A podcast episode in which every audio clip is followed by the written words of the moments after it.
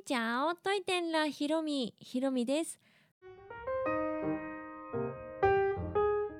この番組は YouTuber ブロガーでありベトナム旅行研究家のひろみが日々の出来事やベトナム旅行にまつわるお話をしています。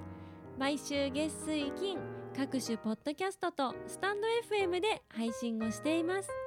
前回のラジオではですね現在のホーチミンの様子観光客どれぐらいいるのかなとか街は活気あるかなとか、うん、観光名所どんな感じかななんてお話をしました。街の様子をお話ししたんですけど今日はホーチミンに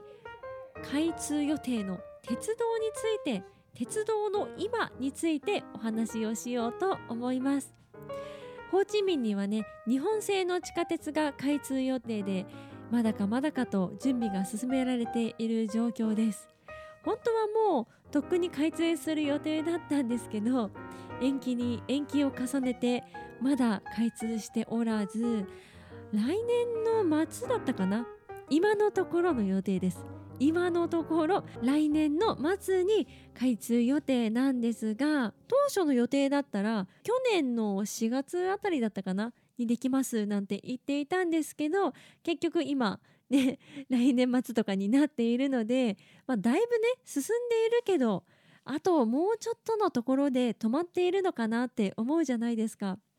なのでまあほぼ8割ぐらい完成しているところを想像していったんですけど、まあ、結論から言いますとまだまだかなといった 感じがしました。ただ2年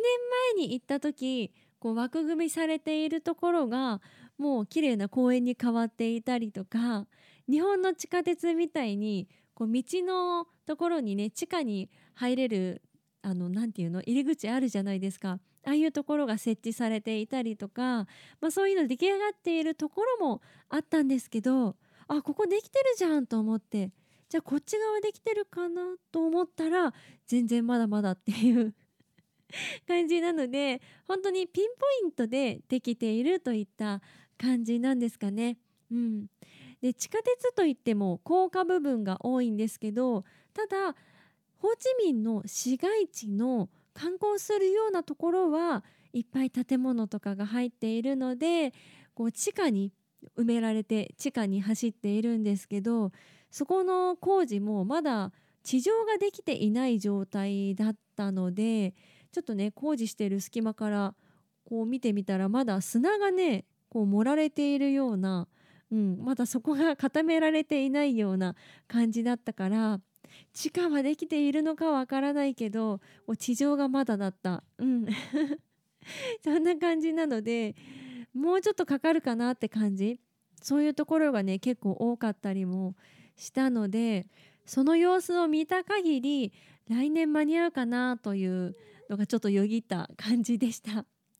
ただ日本の山口県の方で作られたこう車両日本のメトロの車両のようなものがもうベトナムの方にね船でこう渡っているのでちょっとずつちょっとずつ送られているのでもうすぐ試運転とかあるのかなとか思ったり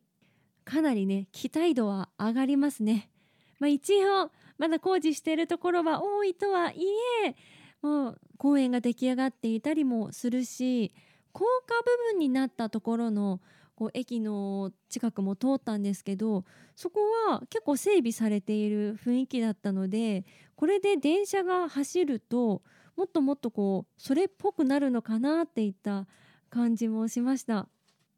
1本だけじゃなくって東京のメトロみたいにいろんな副都心線丸の内線千代田線っていっぱいいろんな線ができる予定でその1つ目がねこれからできようとしているところなのでまあ、1個目1号線2号線3号線と続いていくのが、ね、こう期待十分なんですがまずはまずは1本目に早く 到達してほしいなって思います。ちなみにベトナムの北部にあるハノイという都市もこのメトロの建設の計画があったんですけど私はね私っていうかたくさんの方がこのホーチミンの日本製の地下鉄がベトナムで初めて電化された鉄道電車として走るんじゃないかって思っていたと思うんです。なんですが、まあ、先を越されてっていう方はあれですがハノイの地下鉄が去年の秋に開通しました。そちらは中国製の電車が走っていてとはいえ線によっては日本も関わっているので、まあ、日本人としてはね嬉しい限りなんですけどあれ？先にハノイ？っていうのが、まあ、正直な感想でもあって、まあ、ホーチミンもねいろんななんかお金問題とかも絡んでいたりとかあと高架の柱？高架部分の柱にこう耐久性問題ちょっとひびが入っちゃったとかなんかそういう問題が入ってしまったりとかあとコンサルの会社がこういろいろ違うじゃないかみたいな問題があって進まなくって最近ねそのコンサルの契約が終わっちゃってドイツの会社だったかな？終わっちゃったので次のコンサルの会社を探してるみたいなニュースもあって、まあ、そういうところでちょっと止まっているのかなといった感じもするんですがでも一応工事現場にね人はいて人の手で何か作業はしていたから工事自体も進んでいるということでこれは期待を込めていいんじゃないでしょうか。逆にこの工事の現場を見られることも貴重だと思いません？ね、メトロ走ってからじゃこの作っている過程って見られないからガンダムのガンプラ作る過程みたいなそういうワクワク感？と同じようなものだと思うのでこのまだね開通してない時に旅行に来られた方は逆にこの光景を目に焼き付けてでまた来た時に開通している喜びをかみしめるこの2段階で楽しむのもいいですね。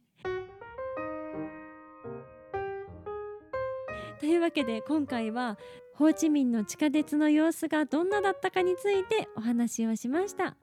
この配信は毎週月水金各種ポッドキャストとスタンド FM で配信をしています日々の出来事やベトナム旅行についてまた皆さんからいただいたお便りについてもお答えをしています。お便りフォームからスタンド FM の方はレターから質問やメッセージこんなことをお話ししてほしいなど送っていただければ嬉しいです。それではまた次の配信でお会いしましょう。変がプラン。